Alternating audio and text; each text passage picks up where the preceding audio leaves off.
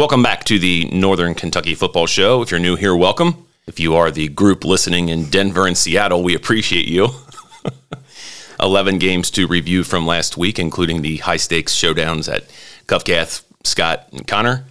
Brossart still unbeaten after defeating Ludlow at the MAC on Friday. Big games on the docket this weekend, including huge district and non district showdowns. Joe, anything from you this weekend? So going through the box scores and also just watching games on Friday night and following along, you're you're looking at a lot of teams now, and some of these are big brand name teams going to more of a youth movement at quarterback. We're seeing a lot of sophomore quarterbacks now starting to play some important football games.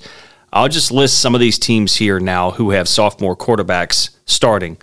Newcath, Covcath, Walton Verona, Campbell County. So those are teams that we're used to seeing doing well. And we're also looking at a big program in Campbell County going to a more youth movement at quarterback. And, you know, it's always interesting, uh, you know, the debate of developing a young guy, getting him out there and getting him a chance to, to get some snaps and learn a little bit and develop for the future versus the idea of trying to win games now. Yeah. And look, these guys might give their teams the best chance to win right now. I, I don't know, but I, I, did notice going through the box scores that we have a handful of programs who have gone to young quarterbacks, yeah. and I think that's interesting. And all but Newcath, I think they made the switch during the season. That's a great point too. Yeah, and the kid at Newcath. Do you see the what numbers a, he put up this what week? What a night! Yeah, yeah, yeah. We're gonna get to that. Uh, no coaching interview this week um, due to my laziness. Uh, it happens. hey, you're we, allowed, man. We get busy. Now the recap of the week six games, the final after four overtimes from Park Hills, Covington Catholic 31, Cooper 24. And what may be the most intense game that we played in Northern Kentucky all season, the Colonels outlast the Jags in a game that gave gut punches to both teams. Cooper would score first with 7.50 left in the second quarter on a Brennan Ty five yard touchdown run. Both Cooper and Covcath would threaten on their next possessions but couldn't find the end zone or points before the half ended. However, after a penalty backed Cooper up following the second half kickoff, Brennan Ty would burst through the middle of the line, spin off of a dude, then dance his way to the house for a 99 yard score and a 14 0 lead. Covcath would then mount a 13 play drive that ended in a Preston Agee 11 yard touchdown run with 5.06 remaining in the third quarter.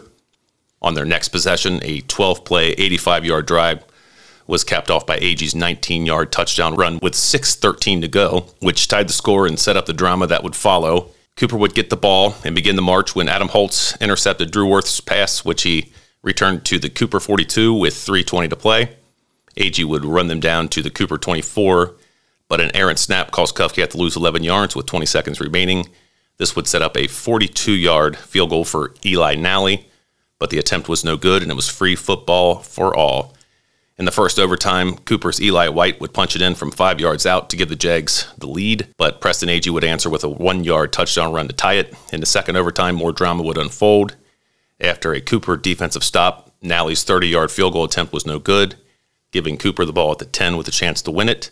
They would run it down to the three yard line, setting up a Drew Worth 19 yard field goal, but the snap was low and the kick was blocked, forcing the third overtime. Worth would kick a 29 yard field goal to put the Jags up three, and Covcath and Eli Nally would answer with a 29 yard field goal of his own, setting the fourth overtime. Took Preston Agee two plays to score on his fourth touchdown of the night. The Jags were unable to get the ball in the end zone, sending Covcath to the Grotto victors. Preston Agee, absolute stud on Friday night. 21 carries, 127 yards, four touchdowns, and led the team in tackles with 11, including two for loss. Reed Hummel ran for 74 yards on 15 carries. Evan Pitzer was 5 of 14 for 69 yards in his first start. Zion Mason had a 37 yard catch. Nick Boydston and Hummel had 11 yard catches.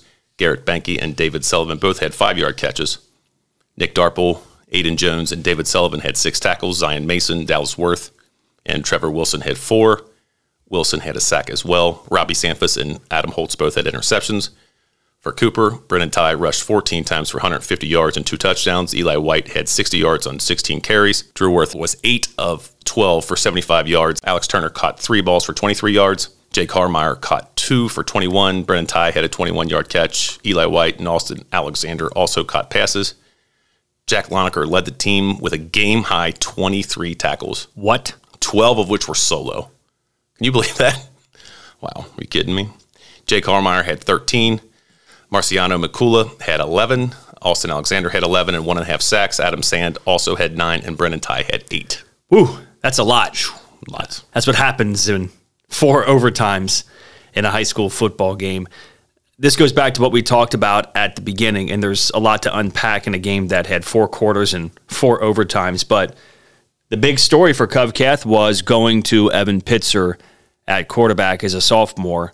Um, knowing the program I knew before the season, the, the, the debate was, and we have seen Eddie do this going back to AJ Mayer. He started as a sophomore developed into a state championship quarterback. Caleb Jacob started as a sophomore, developed into a state championship quarterback. The question was would they go Holtz, the senior, who had put his time in, or would they go with the sophomore? And Holtz won the job out of summer training camp. But we've seen throughout the year they've tried Preston Agee at quarterback, mm-hmm. and he's more of just a get the ball and go. Downhill runner. Man, does he go downhill. And that's a good package. It's been very successful for them. I mean, he gets the ball and he hits that line of he scrimmage. an animal. He is impressive. But uh, as far as a throwing quarterback goes, Evan Pitzer is now taking over. And from what I understand, and I, I listened to some of the game uh, on the radio, and then I also was following on Twitter. It sounds like Pitzer has good instincts.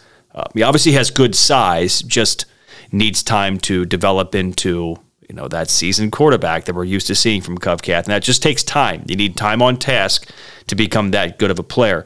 So uh, yeah, we've seen it now. They made the move. Um, I would assume Covcath sticks with it going forward for the rest of the season. It's one of those things you don't make that move and then and usually go back.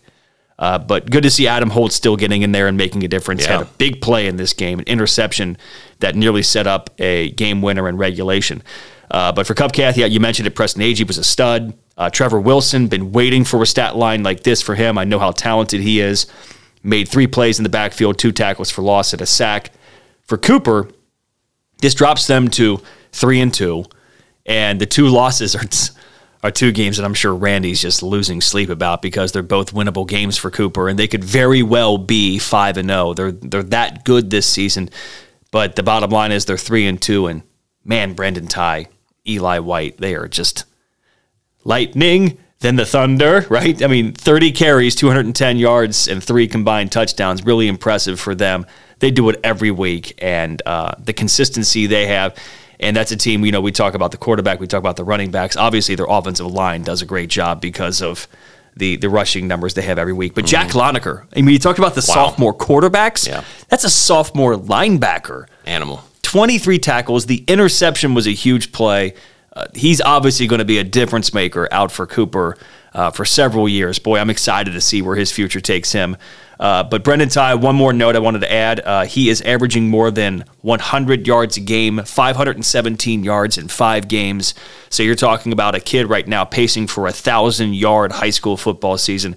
He's really good. Uh, there's a reason I call him the Northern Kentucky Joe Mixon. It's not just because he wears number 28, but when he gets the ball, it's one of those kids that is capable of making a play every time he touches it. That's why he pops every Friday night. Listen to the broadcast. Your brother does a really good job. That is my nephew.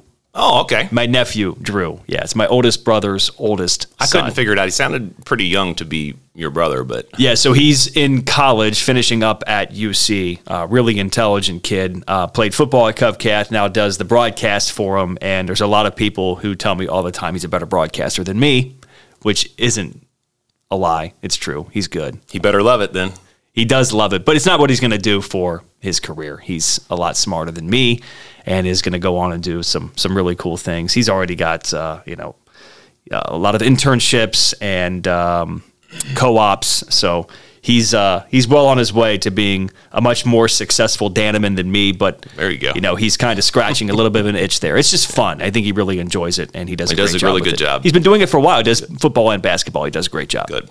Dixie 28, Highlands 21. And what we thought would be a high scoring game started off that way on Dixie Highway Friday night. Dixie came out of the gate firing all cylinders, scoring on three consecutive first half possessions. The first on a Pierce Roman three yard touchdown run midway through the first quarter. Highlands would answer six plays later on a 37 yard touchdown pass from Charlie Noon to receiver Clayton Lloyd to make it 7 all with 3.10 remaining in the first quarter. Dixie would then march 74 yards and score on a nine yard touchdown run from senior Colin Smith on the first play of the second quarter. After a four and out for Highlands, Dixie would again drive and score when Logan Landers would find Brock Rice alone running up the Dixie sideline for the 32 yard touchdown and a 21 7 lead. Highlands quarterback Charlie Noon would then find Carson Class wide open for a 63 yard touchdown catch, and the Birds trailed 21 14 going into the break. The score would remain that way until 4:17 left in the third quarter. That's when Noon would score on a four-yard touchdown run to tie the game. On the ensuing Dixie possession, the Colonels would score on a 20-yard touchdown run from Landers to give them the lead, which they would hold on to, securing the win on a Colin Smith interception in the end zone with seconds remaining in the game. Landers was 13 of 18 for 128 yards and added 127 yards on the ground. Pierce Roman carried the ball 22 times for 86 yards. Colin Smith had four carries for 25 yards. Brock Rice had two catches for 37 yards. Mark Dugan had a 23 yard catch. Devin Holbert had four catches for 23 yards. Smith, Roman, Kel Hawkins, Ryan Dilts, and Wyatt Hirth all had catches Friday. Charlie Noon was 16 of 26 for 331 yards and added 10 yards on the ground. Big night for him. Clayton Lloyd had 81 receiving yards. Sam Robinson had four catches for 68 yards.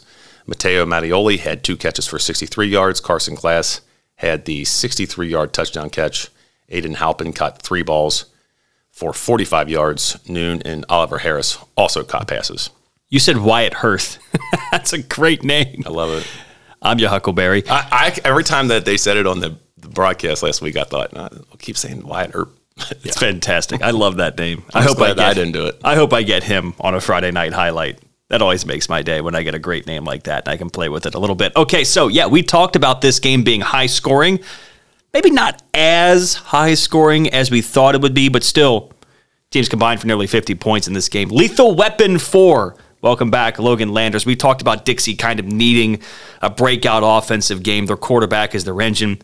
More than 250 total yards, two touchdowns in this game. Pierce Rollman is another star at Dixie. We talk about a lot, 86 yards rushing and the touchdown. For me, looking at this game and you look at the totality of this game and, and, for me it's you know it's highlands we'll start with them because three straight losses now for highlands after starting the season with three straight wins to me look charlie noon is is obviously the playmaker here we talked about the sophomore quarterbacks he was a guy who played as a sophomore developed and look yep. now as a junior I'm starting to wonder this kid, by the time he's a senior, might be in the discussion for Mr. Football because of the numbers he putting he's putting up this season. He's now fifth in the state, 1,200 yards passing if you watch him play, you look at him and say, man, he's an even better runner than he is a thrower, and he has 1,200 yards in five games. So that's how talented he is. But for Highlands, for me, going forward, what they have to do is unlock their rush game here a little bit because 25 carries for 66 yards against Ryle, and we know how big Ryle is, and, and they obviously won the line of scrimmage in that game. But in this game against Dixie, again, another team with big physical offense and defensive lines, 18 carries 14 yards. So in back to back weeks, you're looking at a Highlands team we know can be dangerous running the ball, especially with their quarterback, yep. a total of 43 carries, only 80 yards. That's the thing that I see when you kind of go into the numbers a little bit. Once Highlands gets back to running the ball the way they can, I think you'll start to see the results they had earlier in the season. I know the schedule's been difficult yes. recently. However, yeah, that's the one thing I'm sure the coaching staff is looking to and saying, we got to get the running game going a little bit and we'll start to take off. But for Dixie, it's been win, loss, win, loss, win. Three and two. And looking towards next week, I'm sure we'll talk about at the end of the show the big game that they're going to have next week. But Dixie's the team we've talked a lot about on this show as, you know, we know the talent's there.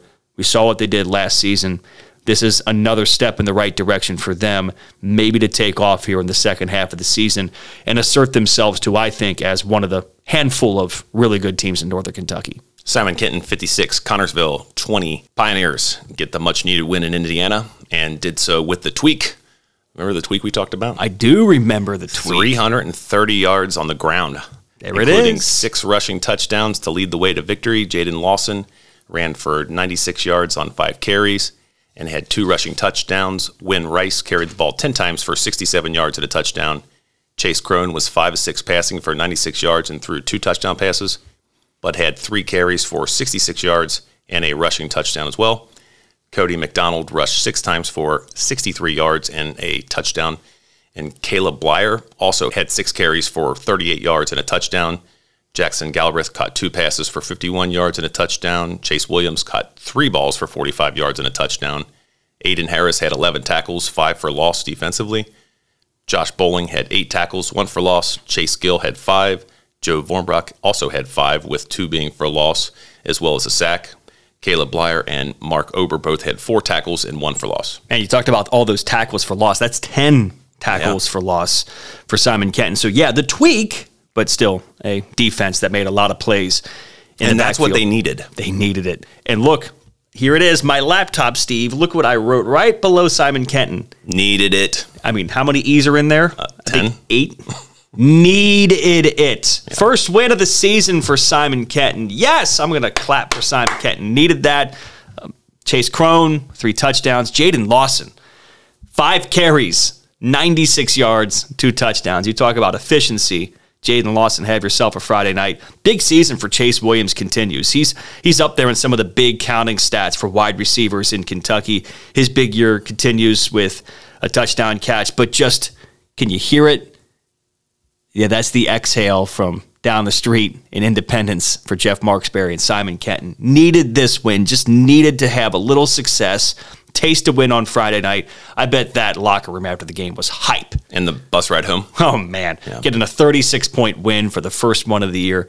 They must have enjoyed that bus ride home because they deserved it. They got it, needed it, and they got it done. Scott 17, Rowan County 7. The Eagles moved to 4 and 2 after a much needed district win at home. Gus Howlett was 7 of 18 for 70 yards and threw an 8 yard touchdown pass to Benny Hill.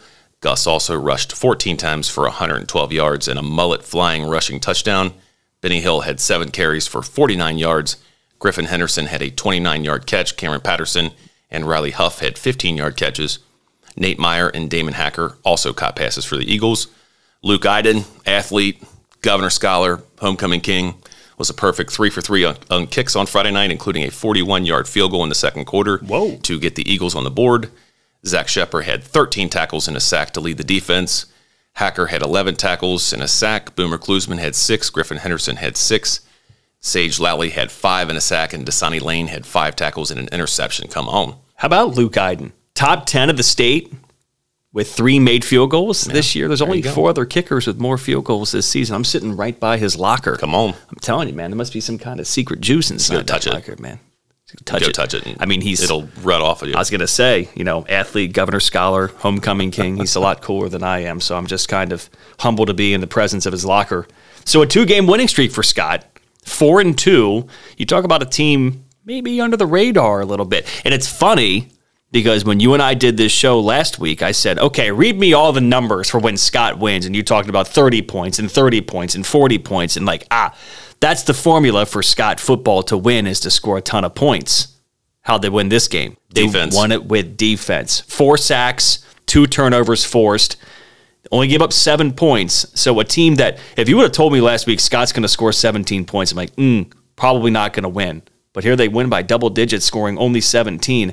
Gus Howlett, big time night, senior leader. Yep. I expected him to go out there and have a big game, and he delivered with nearly 200 total yards and two touchdowns. Zach Shepard and is it Demond Hacker? Damon. Damon Hacker. So Zach Shepard and Damon Hacker combined for 24 tackles yeah. and two sacks. And now you're talking about a team who's ranked top 10 in the state in both pass defense and rush defense. Don't sleep on Scott's defense, what they've been doing all season long. So I thought it was going to be air raid, ton of points, big time year for Scott. They're winning football games with a defense that has really impressed me, and now two winnable games, I think, on the schedule the next couple of weeks for Scott. Conner 34, Boone County 7. The Cougars kick off district play with their third straight win in Florence on another big night from the A team. Elijah Thompson did work on Friday, carrying the ball 18 times for 181 yards and had two rushing touchdowns, not to be outdone. Senior quarterback Alex Castrucci had 13 carries for 123 yards and also scored on two rushing touchdowns. Alex was 5 of 5 passing for 69 yards and threw a touchdown pass to Cody Crawford, who had two catches for 42 yards. Terry Phillips had three catches for 27 yards, and Landon Brethole had 25 had a 25 yard catch as well. Sorry, Landon. Carter Lindeman once again anchored the Conner defense with nine tackles. Matthew Kerr had eight tackles, two for loss, and a sack. Cody Crawford had six tackles, two for loss, a sack, and a forced fumble. Clayton Melcher and Grant Reese had five. Reese also forced a fumble. Frankie Salzarulo Nailed that one. and Elijah Thompson both had three tackles and fumble recoveries. Thompson returned his for 41 yards.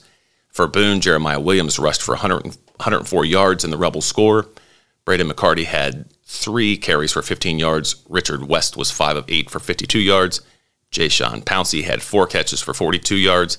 And Tyler Whipple had a 10 yard catch. Sam Brown and Michael Lee had four tackles. Gary Graves, Christian Benden, and Maury Kenny each had three. Sam Bodenbender and Christian Benden had fumble recoveries as well. I'll talk real quick about Boone, then go on to talk about Conner. Uh, so let's start with Boone. Jeremiah Williams, that's back to back weeks, good games. He's up to more than 200 yards and three touchdowns his last two weeks. Got to get Richard West going on the ground. Uh, 16 carries in this game for negative nine yards. He's a big weapon for them. Certainly, Conner had that on the scouting report. You can tell the way they bottled him up. So good on Conner to stop one of the big weapons for Boone. Boone drops to three and three, and boy, the next three Covcath, Highlands, and Cooper. That's that's tough. That's where it gets real hard for Boone here going forward. But for Conner, this is the formula. It's Castrucci and Thompson. The A team, man, five combined touchdowns, more than 300 yards rushing combined. Elijah Thompson is averaging more than 100 yards a game. He's on pace for a 1,000 yard season on the ground. This kid might flirt with 20 touchdowns. He's got 11 so far this season. So you talk about having yourself a year. Elijah Thompson is, and it's not just offense. I mean, he's all over the field, both sides of the ball all the time. Three straight wins for Conner, a good win against Boone County, and man, personally, just a note, their uniforms, I mean, chef's They look kiss. good. They look I saw them too. excellent on Friday night. And that kind of stuff matters to me. Look good, play good. They look really good. Funny thing is, when Coach Strasper took over there, I was out there working a JV game, and he rolled out with this gear, and I was like, "Bro, when am I going to get some of that?" Was, they've always dressed. They always dress sharp. You talking about what he was wearing? Yeah. Oh, and so the he kids was dressed. Okay. Oh yeah, man. Yeah, man. Yeah, they got nice gear. Yeah. It looked good on Friday night. I, I, I learned. I kept it in the back of my head, and that was my. But it was a lot of different colors. It was the blue, it was the white, it was the red, and it just looked really good. It looked different. It looked next level mm-hmm. to me. And then, of course, you. I'm sure he's gonna, he's going to take credit for that. Did you see the highlight of Castrucci looking at the camera as he was running down the field? no. Okay, so uh, I can't remember. Was this a Fox 19? Yes. Oh, I missed it. I'm sorry. Yeah, it's okay, man. You know, you can't be everywhere. I was in mid. you know, it's also on Twitter. It's also on our app. it's also find on our website. I'll find it. There's plenty of Sorry, places Alex. to find it, Steve. Yeah. So Alex gets the ball, breaks through. I mean, it's like it's like Marv from Home Alone. Wow, what a hole! so he breaks through. He's got this giant hole, and he's running to the end zone. He finds the Fox 19 camera on the sideline, and he shoots it a look like, "Man, you got me." I'm like, "Well, we got you." So to have that presence of mind, I like the showman a little bit in the Nothing wrong with quarterback. it. Find the find the camera, man. Get your shine on, man. Florida Georgia line. Get your shine on. He scored his touchdown. I thought that was a lot of fun on Friday. Newport Central Catholic 43, Newport 14. Newcath wins the Fireman's Bell for the 22nd year in a row, as in every year since 1999. Come on, party like it's 1999. On a massive night on for the Breds passing game, sophomore quarterback Colton Smith was 15 of 19 for 185 yards and threw five touchdown passes. Luke Runyon had three catches for 65 yards and had touchdown catches of 35 yards and 15 yards. Jack of all trades and governor scholar himself, Dominic Morgan, had three catches for 25 yards and caught touchdown passes of six yards and 12 yards. Nick Rouse had three catches for 63 yards. Demetric Welch rushed for 62 yards and caught three passes for 39 yards. Matthew Landrum had three catches for 21 yards. And Luke Brockman had a six yard touchdown catch. Colton Smith also had a five yard rushing touchdown. Big night for him, man. Brockman led the defense with five tackles. Quentin Gilliam and Dom Morgan had four and a half. Morgan also had a sack, two tackles for loss, and an interception. Someone needs to buy that kid a new car. Oh yeah, Oh, yeah, I think so. yeah. I, I would agree. Yeah. Nathan DuPont had three and a half tackles, one and a half for loss, and a sack. See what you got coming towards you your way when the as the boys get older and they do good things. I can't even You're gonna have some idiot with an internet connection and a microphone. Being Well, the problem is all they want. him a car. Well, they right now they want V bucks for Fortnite. There you go. I can get them V bucks, man. That's like ten dollars. I can't get them a car. Do you see what I rolled in in? I, yeah, I do. I see it every It's- week. It's not great. Yeah, but you got all that corporate money. Joe D corporate money. Fat cat lunches. for the Wildcats. Ethan Jefferson was 9 of 15 for 108 yards and threw a touchdown pass to Caleb Thompson. Michael King had nine carries for 64 yards and a touchdown. Michael Martin had seven carries for 26 yards. Thompson finished with two catches for 45 yards. Derek Mays had a 23 yard catch, and Michael King caught three passes for 22 yards. Andrew Rath had seven tackles, including two for loss. Quincy Barber had five. Robert Sanders and Michael King both had three. You know what my fat cat lunches are? Because my lunch is considered dinner because I work a second shift. I'm usually, you know, at the station almost always around dinner time. That's considered lunch. Oh, okay. But you're always asked to guest speak at these events. That's cool, man. I'm happy to do it. sure. You know, yeah. But uh, I threw you off there. no, I, I think if you can OD on protein bars, I'm there, man. Because we have this like little like cafeteria lounge. It's not really a cafeteria. It's like it's more of a cafe where you can buy. It's Buy? Not, oh yeah, it's it's not vending machines, but it's just anything you can think of. It's almost like going into a gas station where there's rows of snacks and candy bars, and they have some frozen items or they have some cold items, some sandwiches, that kind of thing. Man, I'm not, I used to kill. I crushed the food cart at NKU. can't do it. I can't Oh, buy like the it. sandwiches like hot ham and cheese, Yeah. you know, in like the little frozen wrapper. I'm, I can't do See, I don't do gas stations. Now, this I was in college back then. I mean, we just spent most of our days cutting class and getting coffee and smoking cigarettes. But It's like Clark Griswold. hey kids, crack open those sandwiches from the gas station. I'm so hungry, I get a sandwich from the gas station. But yeah, I OD on like protein bars. I eat like three a day. It's not good, man. I need I need a better diet. I have to Uber eat you guys some pumpkin pie from Frisch's now that it's Sweet, out. man. Oh, baby, it's pumpkin pie Pumpkin pie season. time. Okay, I am off the rails here. So, Newcath, okay? You said big night. Big night for Colton Smith. Man, Steve, he had six touchdowns. Where's the spot to hang out for Newcath kids? When you were in high school, where's the spot? When I was in high school, Yeah. it was McDonald's. you hung out in the McDonald's parking lot. You busted in with your crew. Everybody was there, and then the Newport the Newport team would come up as well. Okay. I don't know where they go now. I was going to say hopefully he gets somewhere better. Well, they used, Not it used to be the Beef O'Brady's. I bet you it's B Dubs. There you go. Yeah. Yeah, he deserves it's B-dubs. He deserves 10 wings on his teammates. I think he could he probably did. eat 40 wings. Yeah. It's a Well- big kid. But at the same time, I'm not sure his teammates are going to buy him all 40. We'll, we'll get to 10, man. The rest are yours. Six touchdowns, sophomore, man. He's really developing into a good player. Uh, my game ball goes to Dom Morgan. You talked about buying this kid a car. You might need a station wagon for all the trophies he's going to get after this game. Five tackles, two tackles for loss, a sack, an interception, and two touchdown catches.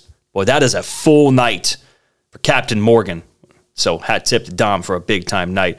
Uh, Newcath, three in a row, four and two, will be favored heavily the rest of the season up until their game against Beechwood. Uh, for Newport now, one and five, but Ethan Jefferson Back. Good to see him Yep, back in the agreed. box score. Uh, he is one of the more talented players in Northern Kentucky. He had a nice game uh, considering uh, how good Newcath is. Michael King is another name that we talk a lot about on this show. Might be under talked about even still for how good of a player he is. And some winnable games coming now for Newport and for Brian Weinrich, uh, Bellevue, Lloyd, Holy Cross next couple of weeks. More like opponents for them to try to get out there and get some wins. Holmes 50, Holy Cross 28. The Bulldogs jumped out to a 30 to nothing lead in the first quarter en route to their third straight win and the fourth overall. Tez Calloway's 20 yard pick six on the second play of the game got the Dogs on the board. Tay Calloway's 69 yard touchdown catch put Holmes up 14 to nothing. Adam Boone would then have a 35 yard pick six of his own to make it 22 nothing. Curtis Hill would run one in from 13 yards out to make it 30 to nothing. Tay Calloway's 67 yard interception return for a touchdown put the dogs up 36 to nothing with 11 and a half remaining in the second quarter. LeVar Jones would answer with a 28 yard touchdown run. Cortez Hill's 51 yard touchdown run would make it 44 to 7. And Javier Ward's 47 yard touchdown catch midway through the third would make it 44 to 14. Holmes would get their final touchdown on a Caden crawl, eight yard touchdown early in the fourth. Holy Cross would tack on two more scores late in the fourth on a 45 yard touchdown catch by Cade Lemkel and a fumble recovery in the end zone by Anthony Russell. Tez Calloway was 3 of 13 passing for 112 yards. Tay Calloway had three carries for 26 yards. Hill had four carries for 80 yards. Amarion Arnold had three carries for 34 yards. Javier Eisen was 4 of 11 for 101 yards. LeVar Jones rushed 10 times for 103 yards. I can't think of anything else I'd rather see, and I haven't seen the clip, than LeVar Jones getting loose for a 30 yard touchdown run. I need to see that. I, saw a haven't seen picture of him from uh, this weekend. It was in one of the, I, I think the Northern Kentucky football group. And Yeah. man, that guy, It's a big young that's a big dude. the Northern Kentucky Greyhound, man. We can't call him the bus. This is the Cincinnati area. It's not Pittsburgh. Hey, how about him having 100 yards against the fourth ranked rush defense in the state of Kentucky? Holmes' rush defense, the numbers this year say they are legit. So for him to go out and have a nice game is saying something for him and the offensive line and the offensive coaches for Holy Cross. Have a Cade, Cade Lemkel have a big time game. I mean, four tackles for loss and a touchdown catch. We'll see you at Moonrise Donuts. You deserve it. But for Holmes, you know, the funny thing was, I saw this score, and I think you sent me a text that they were up 30 to nothing after the first quarter. I was mm-hmm. like, holy cow. I can't wait to see the numbers for the Callaways and for Cortez Hill and see what they're doing. The numbers weren't gaudy They weren't. offensively. I'm wondering, like, what what am I missing? What, where's this hidden yardage? Pick sixes. They had three of them. Pick sixes. Yes. That's how you win football games and, and you win big the way they did. So the offensive numbers weren't gaudy because they didn't have to be because Tez and Taquan, uh, the Callaways had two pick sixes, and Adam Boone had another pick six. So here's Holmes, ho hum, four and one, just cruising along. Now ranked top ten in the state in their class. Uh, they continue to uh, do what they do, and um, they're they're impressive. Won four or five so far. And um, I, I don't see it stopping for them. They're going to continue to win games. What I thought before the year would be a seven or eight win team, and they're right on pace to do that again this year. I, I think I mentioned a couple weeks ago where they were as a team in the state in rushing yards, and uh, they they were way up there, and it's not surprising given Callaways, given Cortez Hill, but it's the way they run. It's it's Yeah. not just They're just tough to tackle. I think that uh, that probably was a better point. yeah they run with an attitude. They do. and, and it shows. They're So strong. and, and they're, they're they're determined, and it's an attitude, and it's a talent, and it's all together makes them uh, a, a really really dangerous uh, combination of of three runners. Anytime they have the ball, they they can make a play. But yeah, it does jump out Yeah. when they get to the end, like near the end zone. They they sniff the goal line, they get into the end zone. Yeah, there, there's an attitude they run with, and I think that just comes from coaching, kind of the identity of the team. The identity. That's their identity. And, and I've heard, I've been on the sideline and I've heard Ben yelling at, I remember one time when um, the quarterback, is, is it Tez or Tez, the quarterback? Tez. So Tez was running and he had, he had a seam and he stepped out of bounds Yeah. and Ben let him have it. And basically said, you're too good for that. We don't run out of bounds. You finish the run. and pound for pound, he may be honestly the the strongest and quickest and toughest kid to tackle going downhill in the entire area. Yeah. We've got really good running backs, and they're all different sizes. When we can make it, you can make a case for you know Gabe Savage out there at Ryle, the way he runs downhill. But you know, the Callaway brothers, the way that they do it, you could take them out of the Holmes team and put them on any team around with experience, big line, small line. It doesn't matter. They're still going to do work. yeah. Attitude plus the little bit of shake and a lot of speed Yeah. makes them just really dangerous combination. Bishop Brossart 41, Ludlow 7. The Mustangs run their score to 6 and 0 as they wrap up the non district part of their schedule. Another big night for the real Jed Mart. Hey, the real Jed Mart's on the cover this week. Can I show you something? I, Not, yeah. Not to throw you off. Don't, um, bro. I took a screenshot of this. This is my Twitter mentions. Look at that. Jed Martin follows you. Come on. Man, you talk about a big day for me. Yeah. the real Jed Martin. He follows me too. Follow, wow, jeez. I'm glad I was He followed you first, I'm sure. no, that just happened this weekend. You and all your blue check marks. Anyway, Jed Martin, 14 carries, 138 yards, and two rushing touchdowns. Jacob Light was four of six for 75 yards and threw a 49 yard touchdown pass to David Govan. Jake added 119 yards on the ground, including a rushing touchdown in the two point conversion. Evan Orth had two catches for 18 yards. Derek Martin had a 44 yard interception return for a touchdown, as well as three tackles on defense. Evan Orth led the way with nine tackles. Austin Shadler had eight tackles and two and a half sacks. Caleb Lukes had seven tackles and a half a sack. Eli Tweehughes and Thomas Sayers each had five tackles. Sayers also had one and a half sacks. For Ludlow, Braxton Newborn, good to see him back, had 14 carries for 42 yards. Brogan O'Brien was 5 of 9 for 54 yards and threw a touchdown pass to Jackson Rice, who caught, who had three catches for 33 yards. Tommy King, uh, Bracken Ralston, Newborn, and Ethan Powell also caught catches. Newborn had 14 tackles for the Panther defense, including a tackle for loss and a sack. Tommy King and Brogan O'Brien had eight. Dustin Brewer had six, and Jackson Rice had five. just makes me happy to see Braxton Newborn I know, me too. back on a field. And those numbers are the, the rushing numbers aren't his usual. And I, I, I thought he would be the one to really test this Brossart defense. And oh boy, Brossart's passing the test, but 14 tackles and making plays in the backfield. Again, Braxton Newborn is one of the better players in Northern Kentucky, bar none. Uh, but this one's about Brossart. Here we are, 6 and 0. Aggregate score of 156 to 22 this year. They lead the state in scoring defense. Uh, the real Jed Mart. So I did some research here on the real Jed Mart. He leads all Northern Kentucky running backs. You know, we talked about what's going down at Holmes, but he leads all running backs in Northern Kentucky with 648 yards rushing and six touchdowns. I think there's a couple of quarterbacks, Cam Herget included, who have more yards rushing, but running back position, he's number one in Northern Kentucky. But this is Brossart, right? Run the heck out of it, play defense, and win games. And they're doing all of those so far this year. 6 and 0 and I've talked about how long can they keep this going.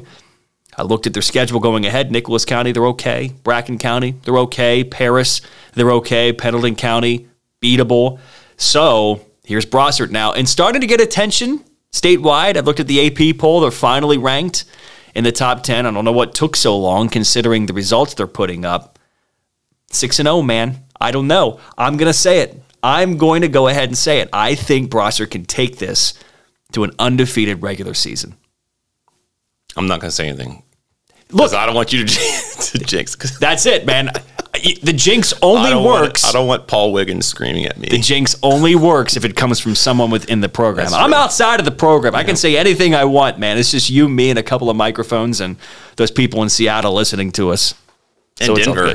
And Denver and across the world, man. I've seen this some of your true. stats, yeah, and you got this big a worldwide podcast, worldwide. But for Ludlow, uh, four straight losses, but but getting Braxton Newborn back, teaming him up with the Bob Brogan O'Brien. I think better things are coming from Ludlow here the next few weeks. George Rogers Clark 27, Campbell County 14. The Camels will head into district play at 1 and 5 following the loss on the road to the Cardinals. Nathan Smith was 17 of 30 for 163 yards. He rushed the ball 15 times for 60 yards, including a touchdown. Camden Abel also had 15 carries for 82 yards and a touchdown. Des Davy had three catches for 43 yards. Keegan Hill had three catches for 42 yards. Colton Peoples had five catches for 33 yards. And Camden Abel had three catches for 18 yards. Mitch McElroy had 10 tackles. Skylar Bowen had seven. Andy Lynn had five tackles, two for a loss and a sack. Zach Funston and Creed Marr both had four, and Des Davy, Brian Gunn, and Hunter Wiseman had three. Talked about the sophomore quarterbacks at the top of the show. Here's one. That's a good night for him. That's the thing. Yeah. It's like, you know, look, there's going to be growing pains, but there's talent there. You can see the talent in just his box score. The, the fact that this kid is on the road against GRC making plays and putting up some numbers shows you that this kid has talent going forward. So, you know, developing for the future. And I'm sure by the time he's a senior, this is a young man who's going to be making uh, some heads turn in Northern Kentucky. But you, you, you go into the box score of this game, and the things that jumped out to me Camden Abel has some juice. I, we had the highlights on Friday night, had a nice, really nice looking touchdown run. Uh, 18 touches for him in this game, 100 total yards and a touchdown. They've held, and you talk about Mike Wolf and what his identity is. They held GRC to less than 100 yards passing and less than 100 yards rushing. But what gets you beat? as a football team, man, turnovers. So GRC had two fumble sixes, uh, where they scored on. Also had two ints. So you talk about the fumbles, the interceptions, four turnovers for Campbell County. Again, young quarterback, couple of picks, but uh, also the two fumbles that went back to the house. So that'll get you beat. Four turnovers. Uh, Campbell County right now one and five, and doesn't get any easier nope. next week. Uh, next game, I believe they have an open week, and then Ryle. they play Ryle. So yeah, one in five, uh, and a chance to. But we know Mike Wolf's teams; they'll keep playing. Dayton 42, Fairview 8. The Green Devils with a big night on the ground, led by Isaiah Levens, who rushed four times for 107 yards. Preston Baggett had eight carries for 100 yards and a touchdown. Carson Trimnell had nine carries for 75 yards and a touchdown. Russell McIntyre had 41 yards on six carries and a touchdown and Maverick Katakora had a rushing touchdown and a 38 yard touchdown catch thrown by McIntyre and threw a, an 18 yard touchdown pass, or threw an 18 yard pass to Carson Trimnell. Eric Jimenez had eight tackles, one for loss, three sacks. Isaiah Lovins had six tackles and a sack. Greg, uh, might need some help here, Joe. Greg Streitholt Sure. had six tackles. Del- Dylan Davis and Keith Souter both had five. And Katakora and Baggett had four. Baggett also had a sack. Got to get Isaiah Lovins McDonald's endorsement, man. You talk about partying with New Cath at McDonald's. I'm loving it. 100 yards rushing and a sack in this game. And Maverick Katakora, who is one of my favorite names in all of Northern Kentucky sports. You saw he had the INT, but he had a rushing touchdown, so he was too close for missiles. He's switching to guns. Come on. Top gun, man. Maverick. He has no idea what I'm talking about. He doesn't, but we do. No, but yeah, but the parents listening to this might. Dayton's now three and three. Uh, big time rushing game here. 362 yards rushing as a team. And I like when coaches get a lot of people involved, nine players with at least one rush in this game, trying to develop some guys in the backfield a little bit. I'm looking forward to two weeks, man, when they play at Bellevue. That's always a fun game for me to go cover. I love the battle for the paddle. Have you ever been? Many. Many, yeah. many, so many, you've been to many. Since, Um, even when I was a kid. I was going to say, you, you've probably been going. it probably four or five times. Oh, yeah. and it's intense, It very- man. You know, I can't wait for the battle for the paddle here in a couple weeks. Walton Verona 49, Gallatin County 8. The Barths pick up their third win of the season with a ground and pound game led by Tyson Beach, who had 114 yards on nine carries and a rushing touchdown. Tyson also had a five yard touchdown catch from Max Montgomery. Trey Hatmaker caught two passes for 31 yards. Wiley Baker carried the ball seven times for 83 yards and also had a rushing touchdown. Braden Daniels had 41 yards on six carries and a rushing touchdown. Chris Harward ran four times for 35 yards and two rushing touchdowns. Montgomery added 39 yards on three carries. Will Falk had 27 yards. Brett Weathorn had 25 yards, and Ben Teepee had 11. Ryan Logan and Max Schneider had three tackles. Max Ertl had two. Zach Watson had two tackles, both for loss and two sacks. Another one of those teams with a sophomore quarterback taking over mid-season. Max Montgomery has taken over, and he's kept that job for Walton Verona, who snapped a two-game losing streak. Now three and three. Tyson Beach, man.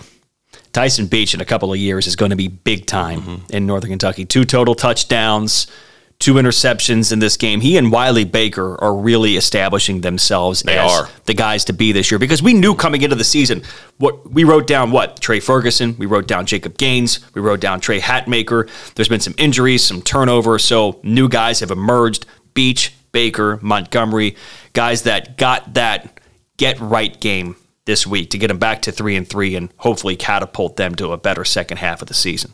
Week seven games. First, we'll do the non district games. Mason County will travel to Ludlow. Lloyd will travel to Montgomery County.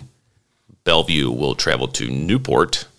Simon Kenton will travel to Corbin. Corbin is 5 and 0, ranked third in RPI and 4A. They're averaging 35 points a game and 330 yards of offense per game. What do you think? So that breath of fresh air and that uh, big exhale that Jeff Marksberry had, Yeah, but they got better defensively, and that's hope- what they're going to need. I hope he enjoyed it because I know he's uh, he's back grinding for what is a, another big week. But you know what? You can look at it this way.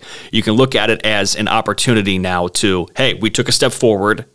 We tasted success. We enjoyed the heck out of that bus ride home after getting a 35 point win. Who's to say we can't go ahead and just play another great football game and have that kind of experience again this week? Cooper will travel to Madison Consolidated in Indiana. They are three and three on the year. Beechwood will travel to Dixie. What do you got, Joe? Ooh. Big so. Yep. listen, uh, I think there's probably two games on this list that we're going to circle when you have them back to back here on the sheet. Let's start with Beechwood and Dixie because I believe Beechwood only lost two games all of last season. One was a game they almost won at CovCath. The other one was Dixie. against Dixie. At home. And I was at that game. And Dixie outplayed them. Yeah, they did. Dixie looked like the better team on that night, won 28 20. And, and what you saw was the way Dixie won that game was what was just overpowering Beechwood. 300 yards rushing in that game, three rushing touchdowns. Pierce Rollman had a night, man. He was he was tough. He had 167 yards in that game. Logan Landers ran for more than 100 yards. So if you're Beechwood, you know what Dixie's coming with, man. They're coming to smash mouth and run it right at you. And if you're Dixie, boy, you're circling this game because guys like me in front of a microphone keep saying Beechwood this, Beechwood that, best team in Northern Kentucky, perhaps. Here's your chance. make a statement, man. And I that's why I like this game because Beechwood comes into it with a chance for revenge from last year in one of their only two losses. Here's Dixie now looking at, okay, we got you last year, and everybody thinks you're the best team in Northern Kentucky, and Beechwood's earned that to be in that conversation. Here's Dixie for, with a chance to make a statement on a Friday night. So you kind of got those two emotional sides of it. And I always like the the intangibles of a game because we can talk about Cam Herget, Logan Landers, and Mitchell Berger, and Pierce Roman. But I like to talk about the intangibles, the emotions of going into a Friday night. And I think there's emotions on both sides and, and two teams who both have something to prove, but for different reasons. And I think that adds intrigue. Louisville St. X will travel to Ryle. That's the big one, Yeah. right? So the new AP poll is out this week. St. X is number two in the state. Ryle is up to number five. So I think the voters have been listening to the Northern Kentucky High School There's Football no doubt. podcast. There's no doubt about it. Whenever they take their trips to Seattle and Denver, they're listening to this thing. Okay, I killed that joke. Uh, man, this is a big one. This is a chance now for Ryle to show it not to us. We know what they are. This is the chance for them to show it to the state who they are. And we've talked all year long about the fact that the Death Star has malfunctioned at Louisville Trinity and that it's wide open this year, considering how dominant Trinity's been.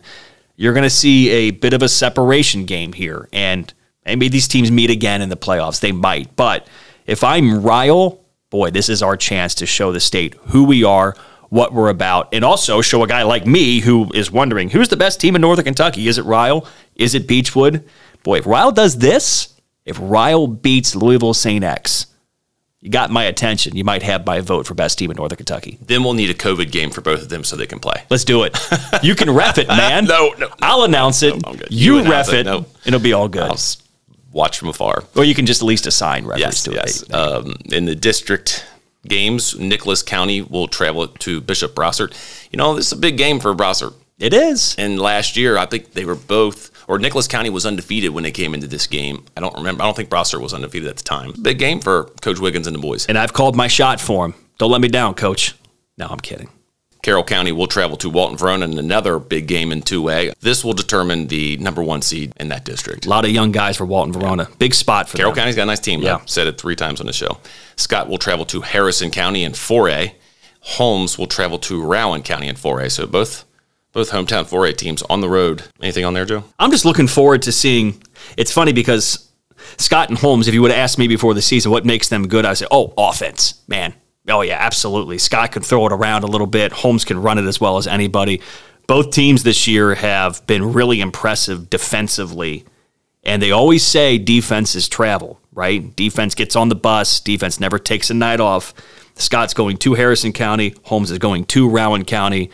When you go on the bus and you have defenses that have put up the numbers they have so far this year, I think you got to feel pretty confident as the head coaches of those two teams that you can get another big district win. Scott beat Rowan County on the ground. That's what Holmes likes to do. yeah. Uh, in 5A, we have Boone County We'll go to Covington Catholic. And then Conner will travel to Highlands. What do you think here? under the radar game there, right? It is. So that's, That's a big game. So if you talk about the main events, and I think there's a co-main event this week, which is Beechwood, Dixie, and Louisville, St. X, and Ryle. I think the the one game, one rung lower might be Conner and Highlands, like a good undercard. Like if you're watching Showtime before the Tyson fight. Back when we were kids and Tyson was knocking dudes out like Walking the out in the black 90 trunks seconds. and oh, the man. towel. The And- towel that was like cut up and the music. You get the pay per view, and like the whole neighborhood would come, and you have a big party. You'd wait for five hours, and then Tyson would knock a dude out in forty seven seconds. Yeah. But for some some reason, it would be worth it because you got to see the show.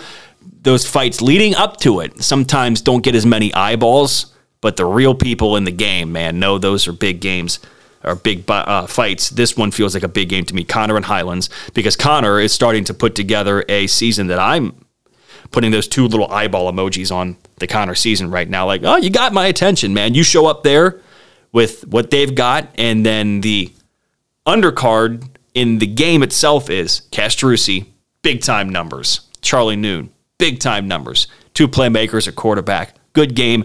Conner has a lot of momentum of winning games. Highlands needs to stop the losing streak, so kind of two teams colliding here. I think that could be a really good game in Fort Thomas. Final thought?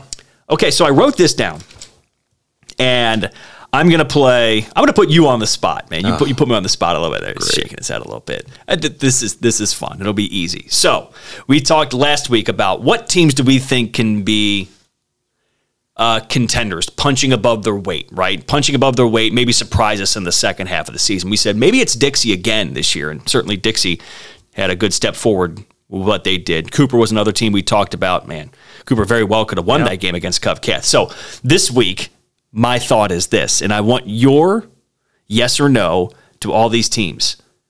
Who do we think are not necessarily state championship contenders, but teams who can do damage in the playoffs, win multiple games. Okay, so I have a list here of teams that I wrote down that I think can be what I'm calling the damage contenders. Yes or no when I say the name? Beechwood, Yes. yes, of course. Newcath, Yes. yes. Maybe Bishop Brossart. Yeah. Okay, so yeah, you're putting them in the damage contender category. Can any of our 5A teams do damage? And that's the funny thing because I'm going to mention them. It's Highlands, it's Cooper, it's Covcath. Yeah, I think I they definitely have the do, yes. ability. So you would say yes, yes, yes, Yes. to all three. They all have the ability, but at the same time, you know, we, we've seen them all play each other and beat up on each other. And I know Highlands and Covcath will play in a couple of weeks. I'm looking forward to them getting outside of playing each other and seeing what they do against the rest of the state. So I'm, I'm looking forward to seeing that. So you're all yeses so far, man. You're you're, you're easy. Ryle, obviously yes. And the last one I wrote down, and this is this is the one, right? This is the team um, that we wonder can they do damage in the playoffs? Dixie. Yes. Okay. Would you throw Holmes in there? I would, yes. Yeah. The thing with the thing with 4A is when you get into the mountains, those guys are tough I to know, beat. man. They Yeah. play a different type of football. They do. They play the type of football that Holmes plays. They want to beat you on the ground and beat you by playing defense, but they do it at a level that's just crazy. So to recap, I'm going to go ahead and add Holmes right here because I'm, I'm going to put this aside I'm look, hold on before you do this. and put it on file. I'm looking at the 5A RPI. Okay. Right now, when we talk about our 5A teams, you've got Fred Douglass, number one on the RPI. You got Woodford County, Graves County, and then Owensboro, South Warren, Greenwood, Great Crossing, North Laurel, and then Covington Catholic. Then Southwestern, then Cooper, then Conner, and then Highlands is about five down from from there. So, in theory, yes, I do believe. Now, I've not seen Frederick Douglass. We understand what the program is like. We've watched Covington Catholic play them. Uh, we've seen South Warren play. We know what kind of program that they have down there. So I do say yes. Okay, so the list is the final list of the damage contenders as approved by Steve Fromeyer. Beechwood, Newcath, Brossart, Highlands, Cooper, Covcath, Ryle, Dixie, Holmes. Are we missing anybody? Oof.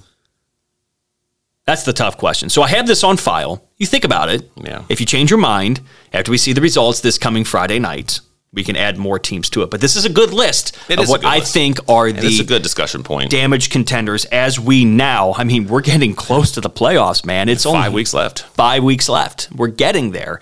And so you got to start thinking about the second half of the season and then the second season of the postseason. Jeremy, you got anything? Hey, man. Jeremy just rolled in, teaching somebody doing work today.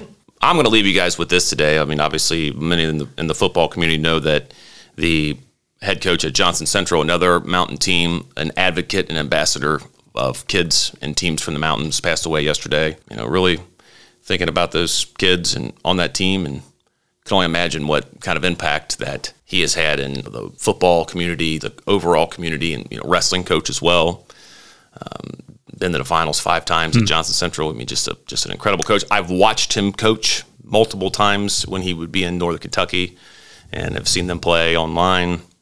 So, just um, from all accounts, just a great leader and a great man. It's just really sad. A couple of things. So I searched his name on Twitter last night when I got home, and I was blown away by how much pride he had in his area, Oh yes, his team, and who he represented. And I, I find that endearing for someone who takes a lot of pride in where they are. Especially like in my business, people all the time like, yeah, you want to go work for ESPN, you want to go do that. Now, I have a lot of pride in working for who I work for, you know, and it's you know my feet are on the ground here, and I'm going to give everything I've got to them, and everything else will take care of itself, kind of thing. So, I have a lot of respect for a guy who had a ton of pride in mountain football, and he talked openly about it. I saw a lot of clips of him talking Did you about the, that. the pep rally clip? I did. Yeah, yeah. And that was after a, a comment was made prior to the state finals. I believe it was the state finals, and I, I want to say it was a someone that worked for Boyle County had said something about mountain people who can't count or couldn't read or something, or they couldn't count to a certain number or whatever it was, and just real tongue in cheek, but just kind of classless in a way. Yeah. And then his response was awesome. I loved it. I wish you would have said count the trophies. Because I Well, saw they somebody do that there too. Yeah. but That's the thing. of I. I saw a reporter down there who I think they had a, a bit of a uh, a, a, tribute to coach. They put all of his trophies Yeah. out on the football like field. five football and then two state uh, wrestling. really, really impressive. And I thought that was a cool tribute. And that got a lot of play and a lot of likes and a lot of retweets on Twitter. And I hope a lot of people look at that and, and see his success and uh, obviously remember a guy who, who, again, took a lot of pride in where he was from. And uh, I respect the hell out of that. Well, we will see you guys on Sunday. We will be on normal. Oh, the old schedule, I guess I should Yes. say. Maybe not the, the the old normal.